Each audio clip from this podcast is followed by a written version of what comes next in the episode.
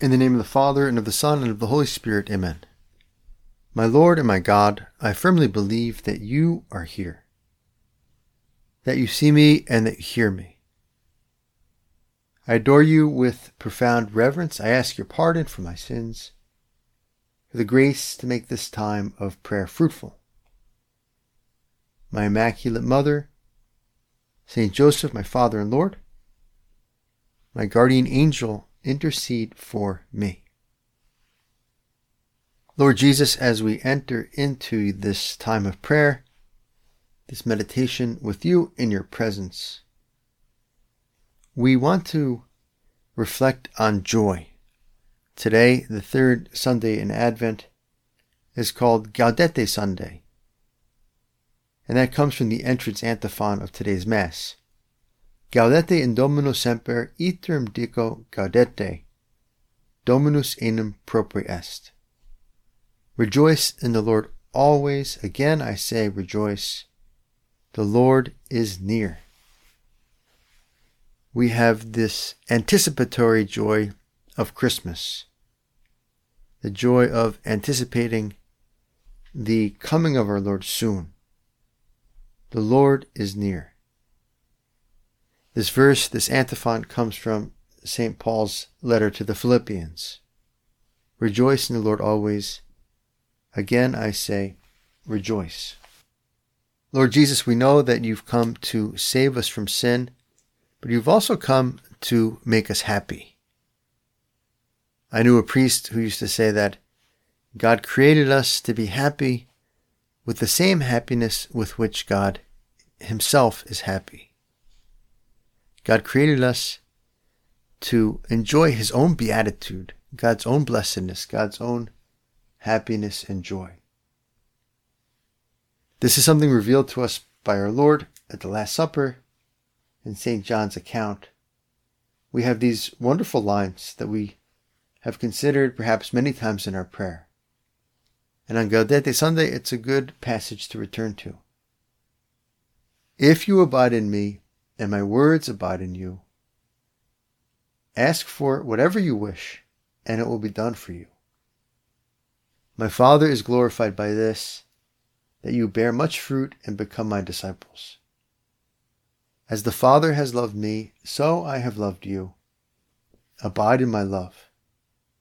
If you keep my commandments, you will abide in my love, just as I have kept my Father's commandments and abide in his love. I have said these things to you so that my joy may be in you and that your joy may be complete. Wonderfully consoling words, wonderfully encouraging words from our Lord. Lord, you've come and you've told us these things so that we may have your joy and that our joy may be complete. Lord Jesus, you want me to be happy. You want me to be joyful on this earth as much as possible, given our circumstances and conditions, the crosses we have to bear. And then above all, in heaven forever. Our Lord has come to make us joyful. And He gives us the deepest reason for joy right here.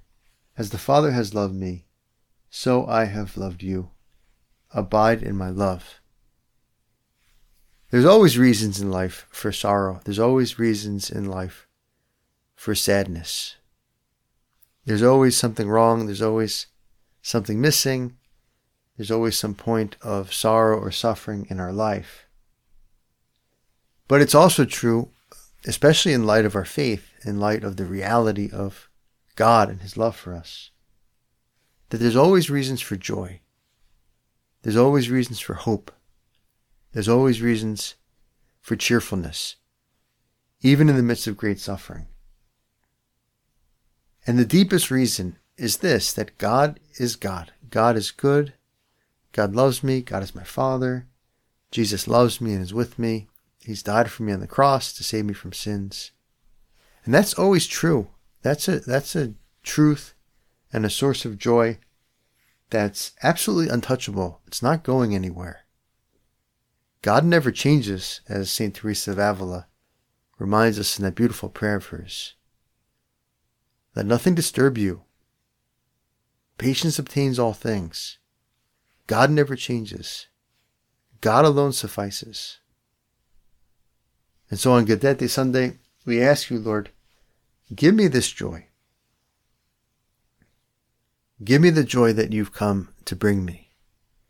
Give me your joy. Your joy, Lord, consists of knowing that the Father loves you, knowing that great, wonderful, rich, infinite love of the Father, and then giving yourself back freely to the Father, forgetting yourself, getting out of yourself, overcoming any natural self concern that you had in your human nature. The joy of self forgetfulness and love, powered by the Father's love for you. St. Thomas Aquinas says that joy is when our desires rest in the attainment of the good. When we attain some good that we want, we attain some achievement or some material good that we need, or we reflect on some friendship or anything good in our life. The result in the soul is happiness, is joy. Could be a pleasure if it's a lower kind of joy but it can also be a spiritual pleasure, a very high spiritual joy in our mind and in our will primarily. To rest in the good. But for our soul to rest in the good, Lord, and in the good that is permanent, that is your grace, that is your love for us, that is the Father's love for us, well, we have to put our mind on it. The will only responds to and only rejoices in what the mind shows it or what the mind reveals to it. And many times this is our problem is that when we're overly sad, when we're overly despondent, it's a matter of our attention. What am I thinking about? What am I putting my mind on? And again, if we habitually put our mind on what's missing, what's wrong, what makes me suffer, my problems, the problems in the world, etc., if we habitually put our, our mind on bad things which bring us pain and sorrow, well, we're going to be habitually sad and depressed and despondent.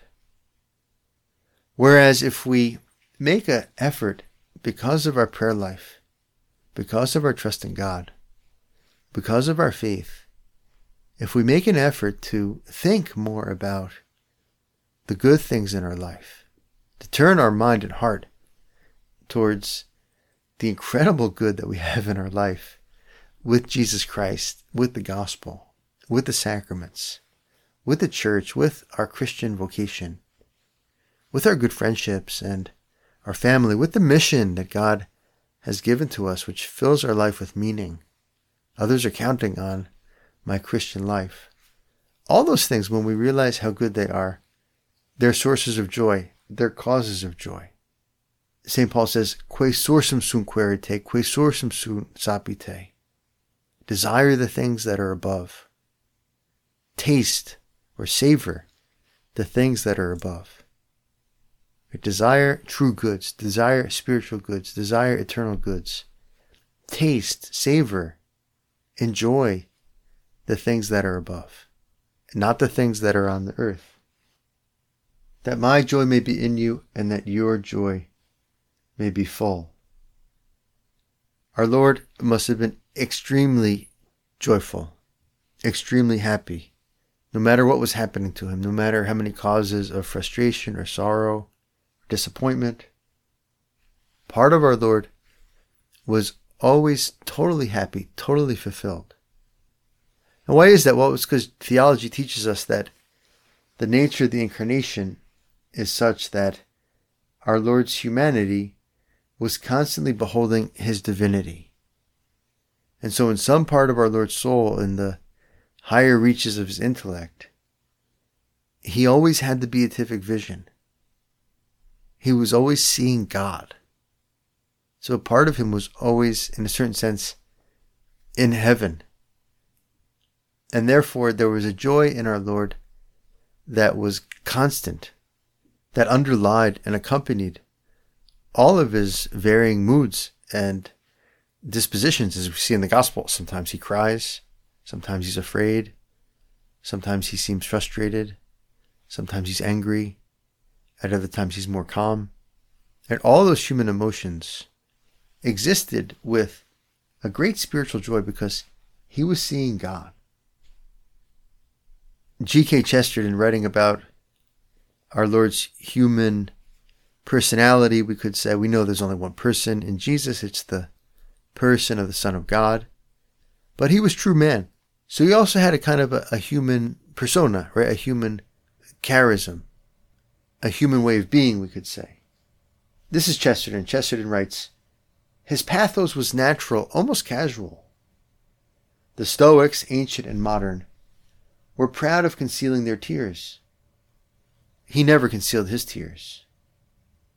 He showed them plainly on his open face at any daily sight, such as the far sight of his native city. Yet he concealed something. Solemn supermen and imperial diplomats are proud of restraining their anger. He never restrained his anger.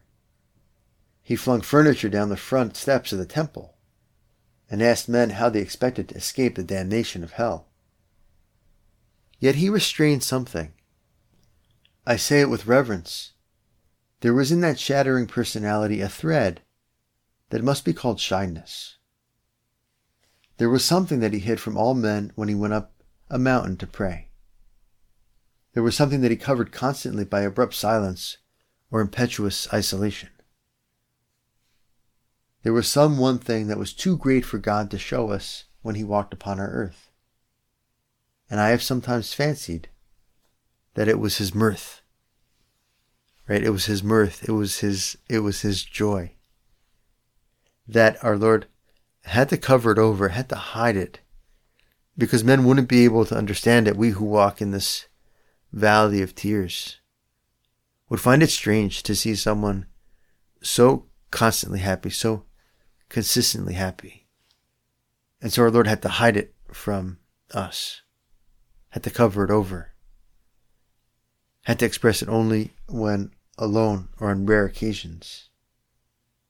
How could you not be happy, Lord. You are God, your eternal beatitude, begotten of the Father from all ages, loved with all the love that there is, the love of God, the love of the Holy Spirit. How could our Lord not just be overwhelmed with joy? And if he showed it, right, people would be like, what's wrong with this guy? Why is he always smiling? Why is he so quick to smile and to laugh? And this might happen to us in our Christian life that we get used to being happy because we get used to knowing that God loves us and trying to do His will. And we might be joyful in a kind of constant and consistent way. And that, that might strike people as a little bit strange, and they might even ask us, Why are you always so happy? What's your secret? Why are you always calm? Why are you always so happy? And this should happen to us, right? It should happen to us. St. Paul says it, right? Rejoice in the Lord always. Again, I say rejoice. And Jesus, you say it, that you've come to give us your joy and that your joy will be in us. And so, of course, there are times when we're depressed for some reason or another. Bad things happen to us. We lose a loved one. Right? Of course, there are times when our spirits are a little bit down. And it could be too that that when we transition from lower joys to higher joys, right, there's a kind of sadness that goes with that. Because in order to have us live for this deeper joy, for this more spiritual joy, this more spiritual pleasures, we have to be detached from things that used to give us joy but ought not to anymore. And sometimes our Lord just does that, that all of a sudden things that used to make us super happy, we'd be super excited about, well, they leave us flat. And there could be kind of a natural depression that takes place and indifference to earthly things. And the soul's not reaping the benefits yet of fully enjoying and fully giving itself over to spiritual goods. It hasn't learned how to delight in the Lord yet. And so in that transition, which could last a, a, long time, the saints talk about this. They talk about the night of the senses, in which earthly goods and lower joys are taken from us. They leave us flat. They don't satisfy us anymore. And yet, God withholds the spiritual joy. He doesn't let us experience the joy of prayer or the joy of doing His will, the joy of contemplating Him. We're doing those things, but we get no joy out of it. And so the old joys, the earthly joys, don't satisfy us anymore. And the heavenly joys also kind of leave us flat for a while. And so that is experienced as a, as a kind of uh, severe sadness at times, right? A severe disappointment. The night of the senses, where we have to let the senses die and the sensible enjoyments die for a while at least, they, they can come back to us. In order to let the soul wake up and learn how to savor the things of God, how to seek the things of God and savor the things of God, as St. Paul says. Seek the things that are above. Think of the things that are above.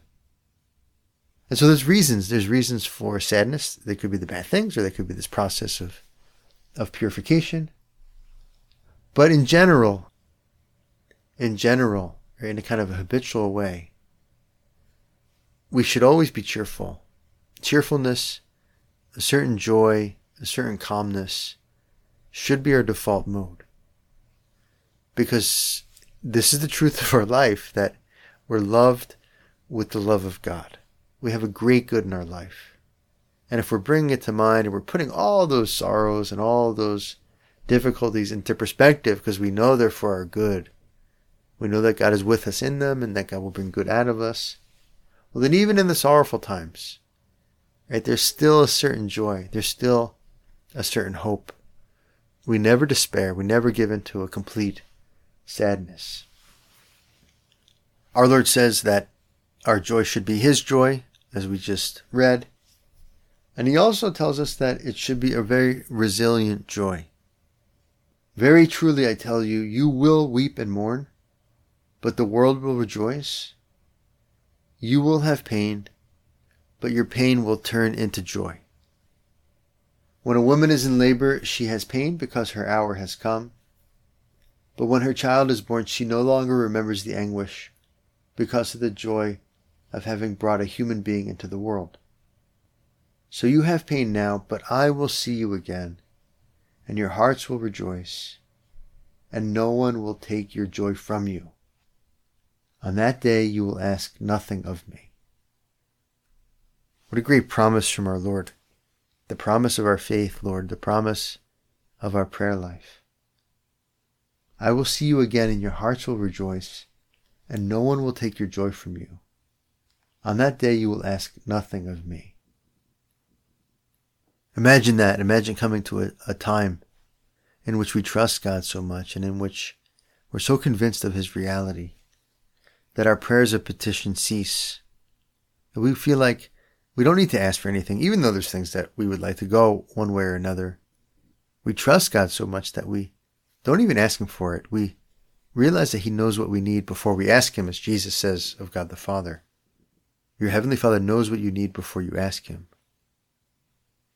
What a great spot that would be to move, in a certain sense, beyond prayer of petition to just an abandonment, just to abandon everything in God's hands habitually. It's a resilient joy. No one will take your joy from you. And perhaps by contrast, Lord, we can look in our prayer and ask ourselves, well, is my joy resilient or is it on the on the other hand very fragile? Right, at times our joy can be extremely fragile. Our Lord says no one will take it from you, and at times our joy is such that almost anything or anyone can take it from me at any time. Because it's so delicate, because it's it's not resilient, because it's not in things that are eternal. I sleep a little bad and I feel like I'm I have a right to be in a bad mood all day and to lose my patience with people.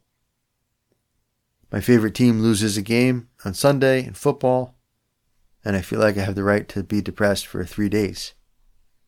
I remember living in Washington D.C. for a while and the town was so crazy about the football team there. They used to be called the Redskins, but not anymore. And if the Redskins lost, you could feel it in the city for like three or four days that there was just this negativity in the air, this disappointment, this sadness. Or, Lord, traffic is bad and it takes my joy away. Or that person isn't changing in the way I want them to or not behaving the way I want them to. And I lose my joy. My joy is fragile, Lord, because I forget you. I forget the great good that I have.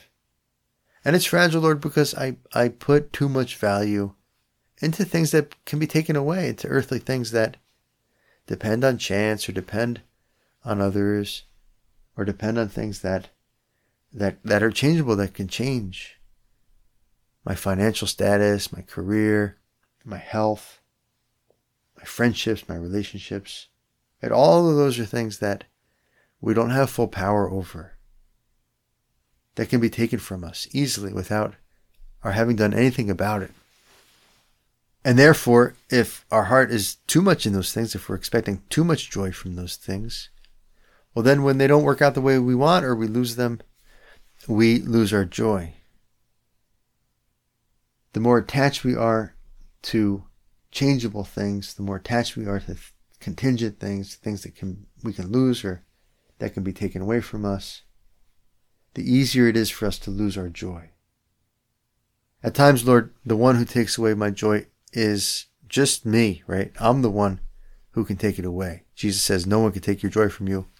But at the same time, it's true that we can refuse to be joyful.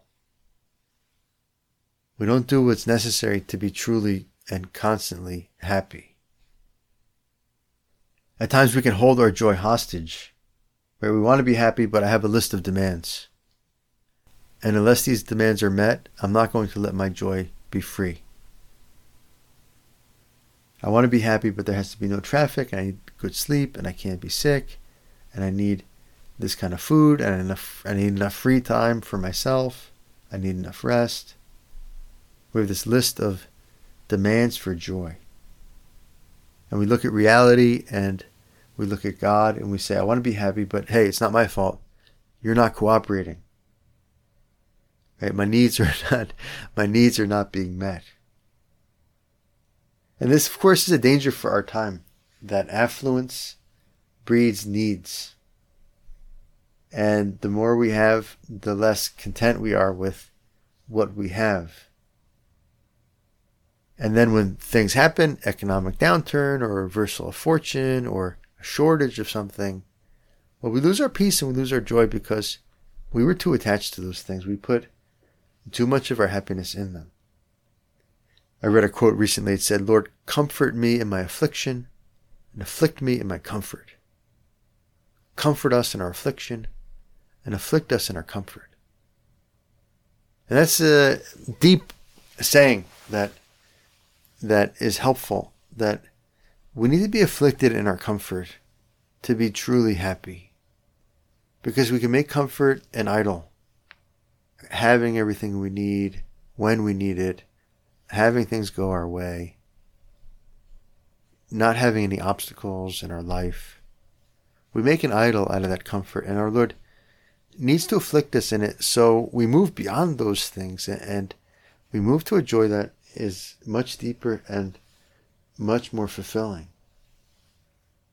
Rejoice in the Lord always. I shall say it again. Rejoice. Your kindness should be known to all. The Lord is near. Have no anxiety at all, but in everything by prayer and petition with thanksgiving, make your requests known to God. Then the peace of God that surpasses all understanding will guard your hearts and minds in Christ Jesus. The peace of God that surpasses all understanding will guard your hearts and minds in Christ Jesus. And the peace of God is God. Right? God is at peace because God is immutable. God never changes. Nothing bothers God.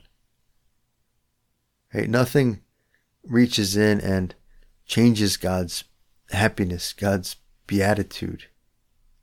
God is always okay with whatever is happening.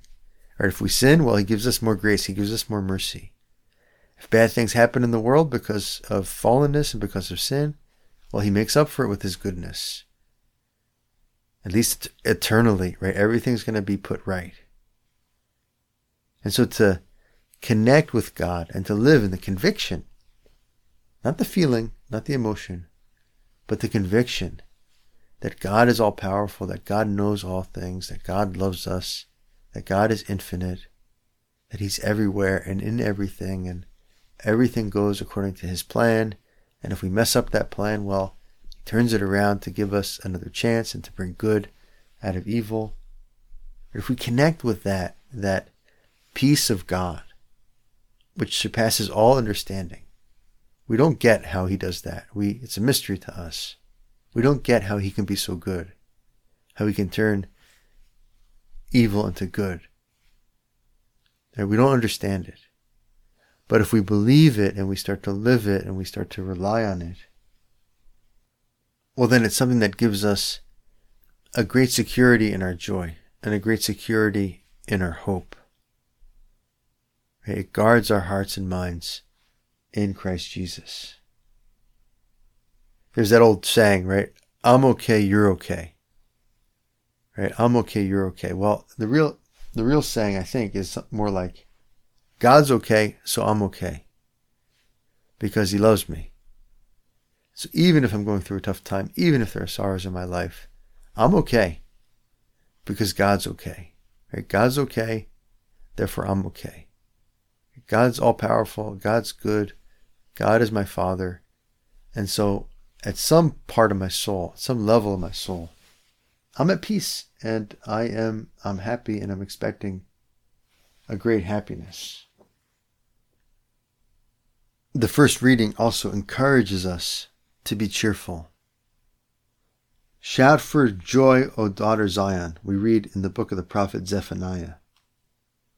Shout for joy, O daughter Zion, sing joyfully, O Israel. Be glad and exult with all your heart, O daughter Jerusalem. The Lord has removed judgment against you. He has turned away your enemies. The King of Israel, the Lord, is in your midst, and you have no further misfortune to fear. An exhortation to joy because of who God is and what He's doing for us, forgiving our sins, coming to visit us, removing the judgment against us. On that day it shall be said to Jerusalem, Fear not, O Zion, be not discouraged. The Lord, your God, is in your midst, a mighty Savior. He will rejoice over you with gladness and renew you in his love. He will sing joyfully because of you, as one sings at festivals. What a beautiful passage, because it tells us two things. First, the thing we've been considering already, that, Lord, you should be the great cause of my joy. There's many reasons for dissatisfaction, but there's always at least one huge reason for joy, which is the presence of God in my life and his love in my life. But the second point made here is very mysterious and very beautiful that we are a cause of joy for God. God loves us, and therefore delights in us, loves to see us, loves to be with us, loves to forgive us. But there's more rejoicing in heaven over one repentant sinner than over 99 righteous who have no need of repentance. God loves to save us. He loves to forgive us. It makes him happy. He will rejoice over you with gladness and renew you in his love. He will sing joyfully because of you as one sings at festivals. Imagine that, right? God writing a song, a song of joy about us. Right? Writing lyrics, singing our praises. God, God Almighty, infinite, perfect, the Holy One, the only one who's sinless, singing joyfully about us. What a crazy God we have. Right? A God who can take joy in his creatures, fallen as we are, who can take joy in remedying our weaknesses, in forgiving our sins, take joy in, in loving rebel children, right, who have rebelled against him and who are bent on making him sad. God can rejoice in us because he comes to forgive all that. And because he is love, right? He is he is joy itself. He is eternal beatitude. Lord, help me to enter into this logic of joyful love, to find my delight in thinking about you, to find my joy in loving you more and more, to find a great delight in pleasing you by living as you wish, by doing your will, to find a delight, Lord, even in the purifications that you send me, because I have faith that they're for my good. And then to reflect, Lord, on your love for me. You love me so much that you rejoice over me. You're happy to see me. I'm the apple of your eye, right? As, as scripture says at one point, right? We're the apple of his eye. His eyes light up. They twinkle with joy when he sees us, his children.